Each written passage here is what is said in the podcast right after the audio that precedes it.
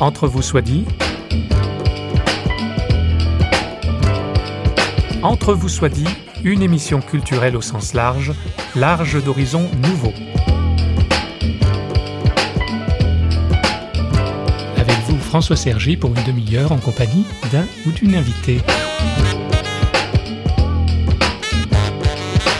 Allez, je vous propose de descendre dans le grand sud de la France, à Istres, près de Martigues et Marseille, non pas sur la base militaire, mais en l'église de la Sainte Famille. Mais oui, avec nous, Jean-François Noël. Alors cette église en pierre de taille, parce qu'on considère qu'effectivement il fallait renouer avec la vieille tradition des églises en pierre de la Provence, et qu'elle a l'originalité euh, d'être ovale euh, de haut en bas. Ces pierres trapézoïdales euh, s'ajustent les unes aux autres, comme un igloo pour donner une image à ceux qui nous écoutent, ou comme une borie pour ceux qui sont plus provençaux, voilà. Et le sommet est vide. Les douze pierres qui terminent le sommet de cet ovale s'ouvrent sur une, un oculus, qui est euh, une verrière d'ailleurs. Ça fait un puits de lumière. Un puits de lumière. C'est une église de compagnons. Elle est recouverte à l'extérieur de cuivre, ce qui fait qu'elle donne l'impression d'un dôme ou d'une ogive qui sortirait comme ça du sol. Elle est appréciée des gens. Ils sont toujours étonnés en rentrant de découvrir un espace comme ça, à la fois très lumineux, blanc, avec des petits trous, pour ceux qui viendront voir, entre chaque pierre, pour une raison technique très curieuse, c'est qu'en transportant les pierres, pour éviter que ces coins des trapèzes ne se cassent au transport, on les a cassés avant. Et ça a donné l'avantage qu'on peut parler dans l'église, sinon, parce que ça a servi de point. Ça piège le son. Ça piège le son, exactement. C'est des pièges à son, ce qu'on avait dans les vieilles traditions romanes, les gothiques. Et donc, grâce à ça, on peut effectivement parler sans qu'un écho fou ne hmm. nous empêche de nous entendre. Jean-François Noël est prêtre, curé de la paroisse d'Istres et, entre vous soit dit, psychanalyste. Il a été aumônier des artistes dans la belle ville d'Aix-en-Provence, et pour lui, le christianisme garde toute sa pertinence d'un point de vue non seulement culturel, mais en tant que source d'une bonne nouvelle au monde. Le christianisme, sous son angle meilleur, avait un projet culturel. Je suis convaincu de l'aspect évangélisateur que peut avoir une culture chrétienne, ou du moins, pour le dire autrement, les questions que suscite un édifice ou un tableau de peinture ou une musique. Et je pense que le christianisme a été évincé, ou en tout cas déserté, ce lieu de culture. Alors j'étais longtemps aumônier des artistes à Aix-en-Provence. Bon, la ville s'y prêtait, mais je continue à garder ce souci d'une évangélisation, en quelque sorte, ou du moins d'une présence de l'Église à travers les questions qu'elle suscite sur les grands sens de la vie, euh, la mort, la souffrance, etc. Parce que je pense que ce que nous reprochent les non-chrétiens ou les chrétiens, euh, disons, déçus ou les refroidis, je ne sais pas comment les appeler, c'est qu'ils ont toujours eu l'impression qu'on a à vendre quelque chose. Alors on n'a rien à vendre, on a à se positionner comme un compagnon au sens propre du terme, mais s'il y avait un mot pour désigner celui qui, avec l'autre, l'interroge sur ces questions essentielles. Donc, euh, alors l'Église euh, dont j'ai la charge aujourd'hui euh, a l'avantage, c'est qu'elle d'emblée, elle dit quelque chose du symbolique de cette élévation à laquelle nous sommes invités du sol. Il y a un grand sol en béton, comme ça, en béton noir. Puis il y a un lustre très important qui est un mi-chemin entre le lustre et le sol et qui montre que nous sommes voilà invités comme des pierres vivantes à monter jusqu'au ciel où le Christ nous attend. Mais nous attend librement. On peut pas y aller autrement. Jean-François Noël est l'auteur d'un ouvrage qui fut le déclic à notre rencontre, Le désir inconscient de Dieu. Et il a publié cette année chez le même éditeur, des Clés de Brouwer, L'écharde dans la chair. Par cet entretien, nous tenterons de comprendre comment s'articulent le psychique et le spirituel. Jean-François Noël parle d'expérience, sa réponse à notre première question le montre. Pourquoi cet intérêt pour la, psychanalyse? D'abord, c'est une question, euh, j'allais dire presque personnelle, c'est-à-dire euh, je suis prêtre depuis presque 30 ans, prêtre dans l'Église catholique, et puis à 35 ans, parce que j'en ai beaucoup plus maintenant, j'ai eu une qu'on dirait une crise, une crise de vocation, une crise personnelle, enfin, ce que beaucoup d'entre nous traversent entre 35 et 40. Alors, j'ai supplié Dieu par ma maintes occasions, j'ai même été à Lourdes, enfin, mille et une choses que j'ai peut-être mal faites, hein. mais il s'est avéré que j'avais surtout à parler, à parler de ma vie à quelqu'un qui euh, ne prenait pas parti. Voilà. Et ça m'a tellement intéressé d'abord qu'effectivement euh, j'ai repris le route, la route de ma vocation. Et puis euh, l'idée est venue euh, de devenir moi-même psychanalyste pour la raison suivante, c'est que tous les accueils que je pouvais faire dans l'église, euh, en tout cas à Aix à l'époque, me montraient très rapidement que les questions que posaient les gens ou avec lesquelles ils venaient demander de l'aide étaient autant psychologiques que spirituelles et voire même plus psychologiques que spirituelles. Je suis reparti à la faculté, j'ai eu un diplôme de psychologie clinique et puis après je suis devenu psychanalyste parce qu'il m'avait semblé que dans ce domaine-là, il y avait une capacité d'interroger le tout de l'homme qui pouvait mieux correspondre à ce que je pense, moi, en tant que chrétien de l'homme.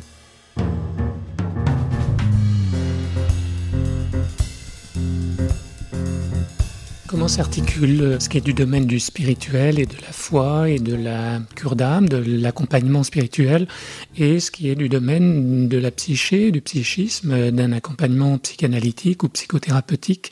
Il ne viendrait jamais à personne euh, ayant une jambe cassée d'aller voir un prêtre pour lui demander de réparer cette jambe.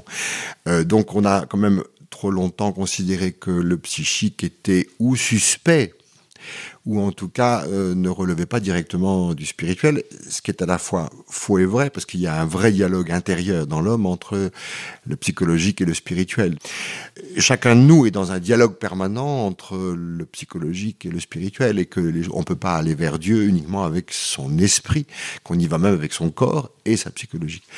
Et puis surtout, il y a une immense demande de gens qui effectivement, en quelque sorte, ne savent plus à quel saint se vouer. Alors je ne sais pas si l'expression est bonne, mais en tout cas, il y a des gens qui viennent me voir parce que de fait, quelque chose de leur psychologique semble tout enrayé, tout arrêté, et qui sont bloqués dans leur vie euh, affective, même dans leur vie de foi.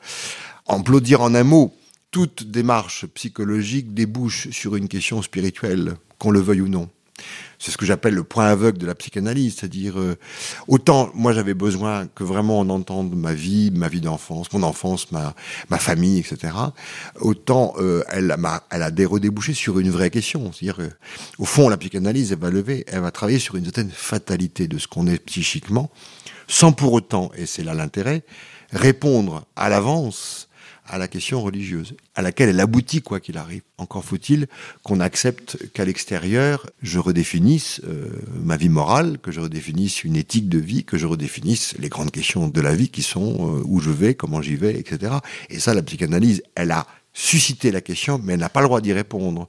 Or, euh, on va en parler, mais s'il y a de l'inconscient entre vous et moi qui nous regardons et entre ma mère et mon père et entre ma mère et moi, etc., et entre chaque personne que je rencontre, pourquoi y aurait-il pas d'inconscient entre Dieu et moi?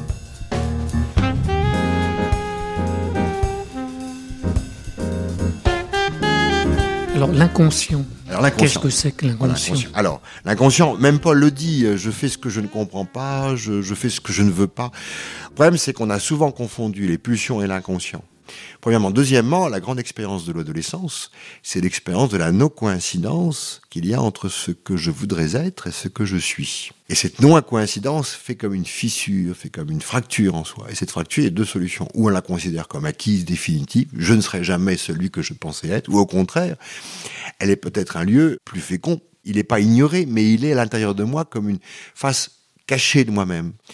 Chaque fois que je rencontre quelqu'un, il y a une face cachée, il y a une autre scène qui se passe. Donc l'inconscient, c'est ce que je présente à l'autre sans vouloir le présenter. Cette part qui m'échappe de moi-même et qui est reçue par l'autre et qui est entendue et reçue et accueillie. D'ailleurs, c'est pour ça qu'on tombe amoureux.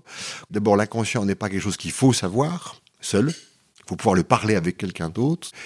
La clé de mon inconscient, c'est pas moi qui l'ai, c'est l'autre. La clé de mon intériorité, la plus cachée et peut-être la plus riche, c'est l'autre qui l'a.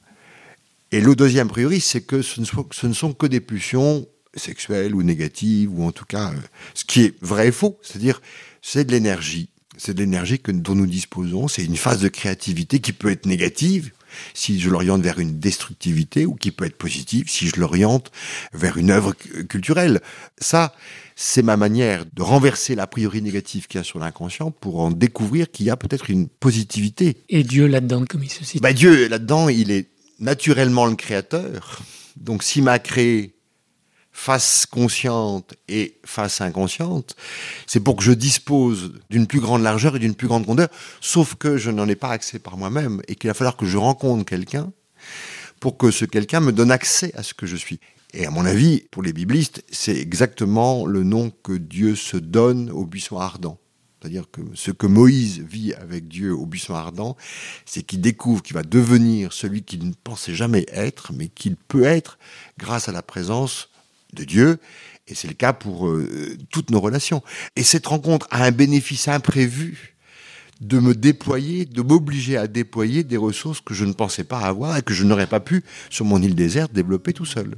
L'humanité se reçoit de l'autre. Du ciel, et nourris, tu veilles sur d'innombrables vies. Je suis perdu au milieu de la foule. Me vois-tu,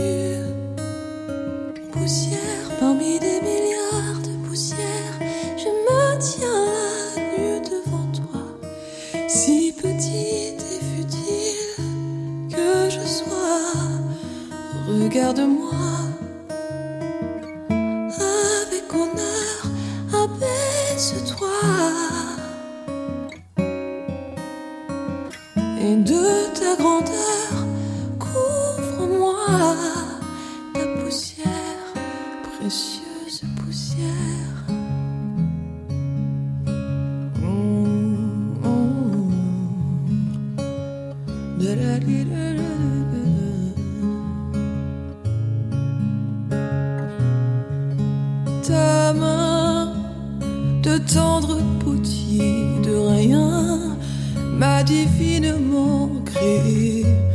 Creuse-la pour que je m'y assoie. Accueille-moi, poussière parmi des milliards de poussières. Je me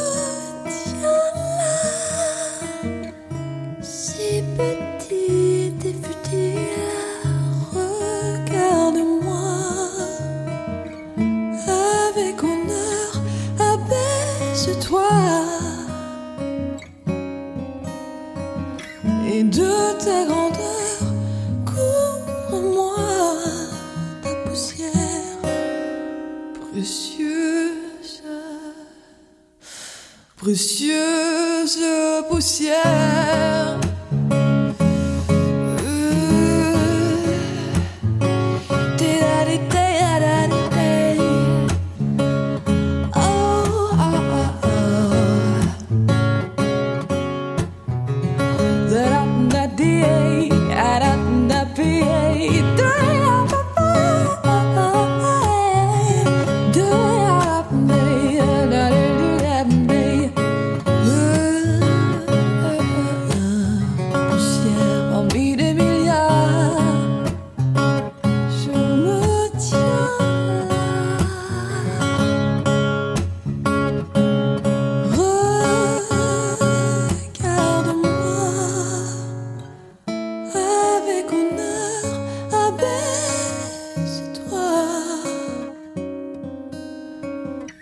De ta grandeur, couvre-moi comme ta poussière.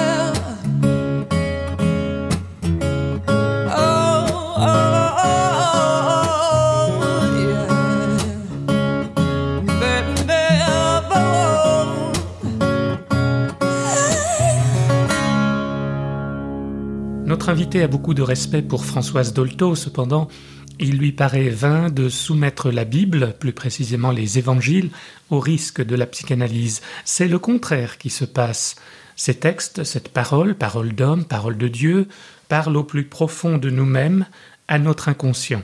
Jean-François Noël nous l'explique en prenant pour exemple le récit de la femme samaritaine. Le texte biblique ne parle pas de la psychologie. Enfin, il parle du tout de l'homme, mais il ne parle pas du point de vue psychique. Par contre, quand moi je lis un texte, il se passe quelque chose en moi dont je n'ai pas toujours conscience. La preuve en est quand les gens me disent Ah, j'ai enfin entendu cette petite phrase qu'elle a entendue mille fois, ou dans des prédications, ou dans un culte, ou dans une messe, et qu'à un moment donné, cette phrase fait tilt. Qu'est-ce qui s'est passé? C'est qu'il y a une histoire entre cette phrase du Christ, éventuellement, ou l'Ancien Testament, qui vient susciter, taper, toucher un endroit qui s'est ouvert et qui doit pouvoir être fécondé par cette parole. Donc, la parole biblique, elle est tellement large et puissante que son éventail, en quelque sorte, elle touche le tout de l'homme et elle touche évidemment l'inconscient de l'homme. Quand on lit le texte, il y a une petite phrase à un moment donné absolument incongrue, que j'avais lu mille fois, mais à laquelle j'avais prêté aucune attention. Quand il lui dit, va, appelle ton mari et reviens ici. Et ça tombe comme un cheveu sur la soupe hein, dans la discussion. Qu'est-ce qui se passait? Je le lisais, comme ça m'agaçait un peu. Je le passais. Je passais par-dessus. Puis, le jour où on fait attention à justement ce qu'on ne veut pas entendre d'un texte, parce que il nous énerve, il nous agace, il nous déçoit, ou on le comprend pas, on va l'interroger, par exemple, cette petite phrase. C'est quand même incroyable que Jésus, avec une audace inouïe, enfin, appuie là où ça fait mal. Nous, nous savons, parce que nous avons déjà le texte en tête, nous savons qu'elle a des problèmes avec les hommes, c'est le moins qu'on puisse dire, elle a eu cinq maris. Et lui, il n'est pas en train de dire, avant d'aller plus loin, que je dévoile ce que je suis, mon identité de fils de Dieu, etc. Il lui dit pas, il faut qu'on règle un certain nombre de problèmes psychologiques que tu as, qui sont les rapports que tu as avec tes différents maris qui se sont succédés, etc. Pas du tout. Euh, tout est dynamique. Va, appelle ton mari et reviens. C'est-à-dire, entends le désir qui a été le tien depuis le début, même si les réponses que tu as données ne sont pas bonnes, et revient ici, et revient, c'est-à-dire, vient demander la bénédiction de Dieu. Ça veut dire qu'il authentifie le désir profond, presque inconscient qu'avait la Samaritaine, sans pour autant valider les réponses qu'elle avait données. Il faut différencier le désir que nous avons, que je crois qui est un désir de Dieu, et désir inconscient de Dieu, et les mauvaises réponses incroyables que nous avons inventées, mais les mauvaises réponses n'invalident pas le désir en tant que tel. Elle était plutôt en train d'essayer de renoncer ou pas aux hommes, parce qu'en fait, elle n'y arrivait pas, sauf qu'elle ne voyait pas que derrière sa soif d'homme, il y avait une soif de Dieu. Et il est en train d'accueillir cette soif authentique, il, authentifie la, soif qu'elle a de Dieu à travers les mauvaises réponses qu'elle avait données, sans pour autant dire qu'elles sont recevables. Mais les mauvaises réponses, c'est les mauvaises réponses. Alors d'ailleurs, il va le faire à différentes occasions euh, dans les évangiles. À chacun, il va inventer la phrase qui convient.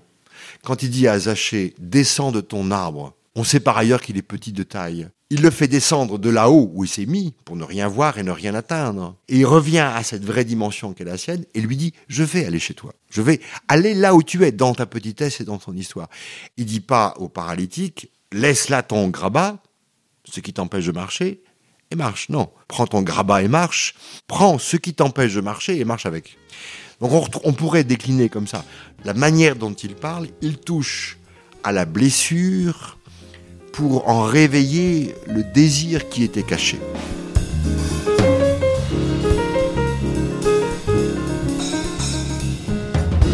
Les gens confondent la croyance et la foi. La foi, c'est je me fie à, je me fie en, je me fiance. Nous sommes faits pour nous fiancer. Et contrairement aux gens, parce que nous sommes un peu influencés par la philosophie plus récente qui fait croire que la foi est un sentiment. Ça n'a pas un sentiment, c'est une manière d'être. C'est une force intérieure. Quand deux êtres se fiancent, ils s'exposent l'un à l'autre en donnant le meilleur d'eux-mêmes et ils vont aller loin à cause de cette audace du fiancé. Eh ben, la foi est de ce côté-là. C'est pour ça que quand le Christ dit ta foi t'a sauvé, il dit pas Bon, t'as été à la messe, t'as fait ce qu'il fallait, ta croyance, tes valeurs, pas du tout. Il déteste ce genre de discours. D'ailleurs, ça va être le grand drame avec le jeune homme riche qui est dans les valeurs, qui est dans la croyance. Il a fait tout ce qu'il fallait. Il a fait tout ce qu'il fallait. Il est content de sa perfection en tant que tel. Et il n'est pas dans la foi. Il n'est pas encore capable de donner de se fragiliser, parce que se fiancer, se fragiliser, et donc se donner à quelqu'un. Et en se donnant à quelqu'un, on oriente son être tellement différemment qu'effectivement, on n'est pas du côté de croire que c'est bien, on est du côté du fiancé. On voit bien que la grandeur de quelqu'un tient à l'engagement qu'il peut formuler dans sa vie, à une femme, à un homme, à une église, enfin, en tout cas, à ce que je vais appeler une vocation, c'est-à-dire la réponse à un appel que je ne connaissais pas et qui s'est distillé progressivement dans ma vie et qu'effectivement, je vaux plus que ce que je suis. Et qu'il y a en nous une capacité à effleurer le divin, à approcher les choses absolues, beaucoup plus urgentes que nous n'imaginons nous-mêmes. Et c'est en cela que Dieu se situe. Il se situe pas comme une espèce de ce serait, bien, ce serait sage, ce serait, ce serait bon pour toi. Non, c'est une question de jouer sa vie ou de pas la jouer, de jouer euh, pleinement ce que je suis sur un, sur un champ plus large que moi, ou au contraire, et là on rejoint la parabole des talents. Il faut qu'il y ait de la pâte là-dedans. Et les gens pensent toujours qu'il faut aller vers Dieu lorsque, je sais pas quoi, il, faut aller vers Dieu, aller vers Dieu avec ce que nous sommes, peu importe que cette matière soit encore informe. La Samaritaine a rencontré euh, Jésus au bout de cinq maris. Elle l'a pas rencontré tout de suite. D'ailleurs, euh, deuxième petite euh, réflexion, nous ne savons pas ce qui s'est passé après. Le fait de ne pas savoir nous oblige à nous renvoyer à nous-mêmes, c'est-à-dire quelle est la phrase, quelle est la question que Dieu va me poser? Et moi, qu'est-ce qu'il a à me dire que je n'ai pas encore entendu? Et moi, qu'est-ce qu'il a à me dire, Dieu, que je n'ai pas encore entendu? Cet appel de Dieu serait-il un appel à la conversion? Entre nous soit dit, ne préférerions-nous pas plutôt être guéris? Souvenons-nous de ce que nous avons dit dans une précédente émission avec Jacqueline Kellen, auteur de La Divine Blessure. Jean-François Noël va dans le même sens. Nous sommes très avides actuellement, surtout en Occident, d'être guéris. À mon avis, il y a une erreur. Je vais dire avec un jeu de mots, c'est guérir, se guérir ou se convertir, il faut choisir. C'est-à-dire, au fond, il y a un renoncement à la guérison efficace qui nous oblige à convertir ce que nous sommes, même si nous sommes blessés. Et cette conversion va amener quelque chose d'une forme de guérison. La Samaritaine, elle n'a pas fini son chemin, mais elle a rencontré quelqu'un qui l'a remise debout. Et après, le chemin lui appartient. On voit bien qu'on est dans une espèce d'obsession névrotique collective qui consiste à penser qu'il nous faut nous guérir. Mais pas du tout. Cette blessure, cette, cette blessure est l'occasion de ma vocation. Encore faut-il que cette blessure, je ne m'y complaise pas, mais que je l'ouvre et que j'y entende la vocation. Oui, vous avez tout un développement sur le décentrement hein, de soi. Voilà, c'est ça. Je prends un exemple très concret d'une fille qui est très, très timide comme ça, dans des difficultés euh, amoureuses, humaines, sociales extrêmement difficiles. Mais un jour, je l'ai rencontrée par hasard et je lui ai demandé ce qu'elle faisait. Elle m'a dit, eh ben, je suis euh, devenue prof de français pour des émigrés en France. Et je me suis dit, mais c'est incroyable. Je peux raconter au moins ça. Son grand drame était qu'elle avait été abandonnée en Allemagne par un père militaire, c'était l'époque des camps militaires français en Allemagne, et qu'elle était abandonnée là-bas dans un pays où elle ne connaissait pas la langue. Et la vocation qu'elle s'était trouvée était l'exacte réponse à son propre abandon. Mais elle ne venait plus au, secours de la fille qu'elle était, mais à travers la petite fille qu'elle était, elle était venue au secours des immigrés qui ne parlaient pas notre langue. C'est là qu'elle avait résolu. Elle n'avait pas guéri, elle avait converti. Quand j'écoute les patients et quand j'écoute les gens qui font sans analyse une conversion de leur blessure, il y a toujours un lien incroyable entre ce dont ils ont souffert et ce qu'ils ont offert aux autres. Cet appel de Dieu qui se fait entendre à la lecture des textes bibliques ou en notre fort intérieur, jusqu'en notre inconscient, cet appel est décentrement de soi. Paradoxalement, il est un saint S-A-I-N et S-A-I-N-T, un saint souci de soi. Jean-François Noël nous en persuade à l'horizon final de cette émission. Le souci névrotique, évidemment, est un souci pathologique. Mais le vrai souci de soi, c'est que c'est la prise en compte du temps que je dois me donner. Mais si les gens l'ont évincé, c'est qu'ils ont peur d'y aller. Parce que je vous promets, de par ma vie spirituelle et prière, c'est pas toujours agréable d'aller fréquenter l'intérieur de Jean-François Noël. Enfin, d'ailleurs, je parle pour moi, mais je, chacun de nous pourrait parler pour soi. Mais il y a un moment, on il y a une supporte zone... pas toujours bien. Oui. Ben, bien sûr. Donc, il y a un moment de zone de turbulence que j'appelle la zone de turbulence quand le, on descend en soi et qu'à un moment donné, on traverse ces zones de culpabilité, de ces malentendus, de toutes ces fautes qu'on a commises ou qu'on a subies, de tout ce qu'on reproche aux autres, etc. Et il y a des phases, et il y a des endroits extrêmement violents. Il y a des endroits de haine, il y a des endroits de meurtre, et des endroits ça, c'est la première couche de l'inconscient. C'est pas la couche profonde. C'est pas la couche de l'inconscient spirituel.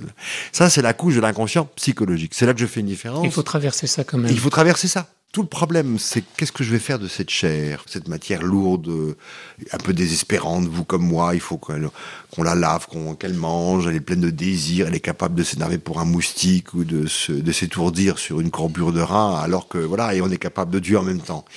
Ne confondons pas le vieil homme et l'homme nouveau. Mais l'homme nouveau n'est pas du pur esprit. Mais disons que nous nous voudrions bien, nous sommes tentés par une séparation enfin définitive entre l'esprit et la chair, parce que nous voyons bien que le vieil homme, il n'arrête pas d'être jaloux, il est envieux, il est colérique, il fait des choses que on se confesse sans arrêt du vieil homme et de ses répétitions inlassables. Mais il va crever. Il va crever. Et ce qui va crever, c'est la coquille. Eh bien, au cœur de ces coquilles, de ces mues, eh bien, la mue, on la laisse.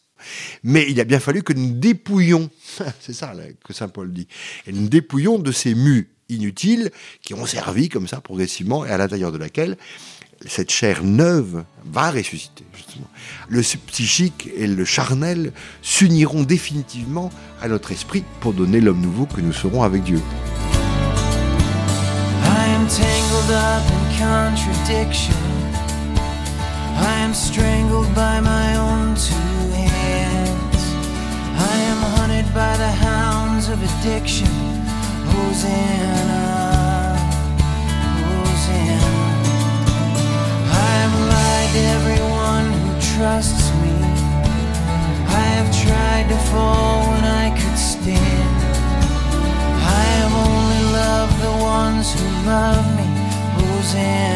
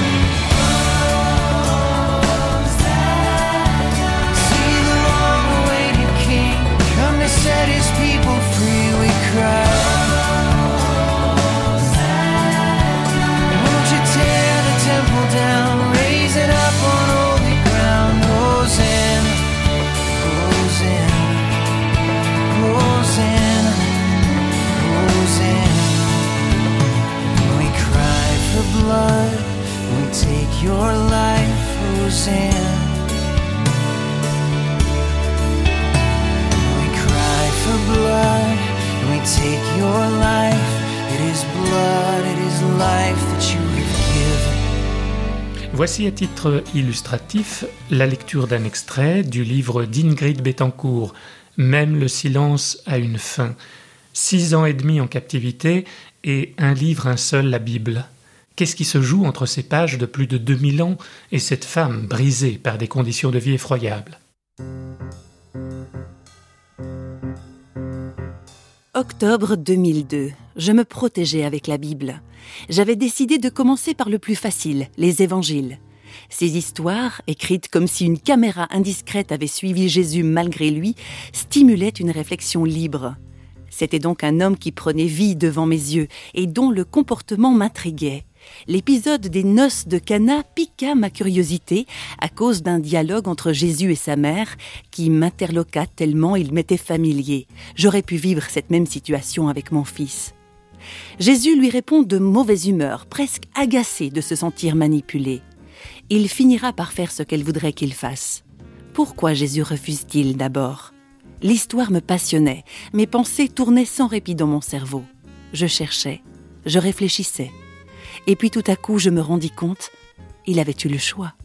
Cet homme n'était pas un automate programmé pour faire le bien et subir un châtiment au nom de l'humanité. Il avait certes un destin, mais il avait fait des choix. Il avait toujours eu le choix. Et moi, quel était mon destin? Dans cet état d'absence totale de liberté, me restait-il une possibilité de faire un choix quelconque? Et si oui, lequel? Ce livre que je tenais entre mes mains devenait mon seul interlocuteur fiable. Ce qui y était inscrit avait une puissance telle que je serais amené à me dénuder face à moi-même, à arrêter de fuir, à faire moi aussi mes propres choix. Il y avait une voix derrière ces pages remplies de mots qui déroulaient les lignes, et derrière cette voix, une intelligence qui cherchait à entrer en contact avec moi. Ce n'était plus seulement la compagnie d'un livre qui me désennuyait, c'était une voix vivante qui me parlait, à moi. Merci à notre invité Jean-François Noël, prêtre et psychanalyste, dont je rappelle les deux titres d'ouvrage Le désir inconscient de Dieu et L'écharde dans la chair chez Desclés de Brouwer. Au revoir et à bientôt dans Entre vous soit dit, une émission signée Radio Réveil.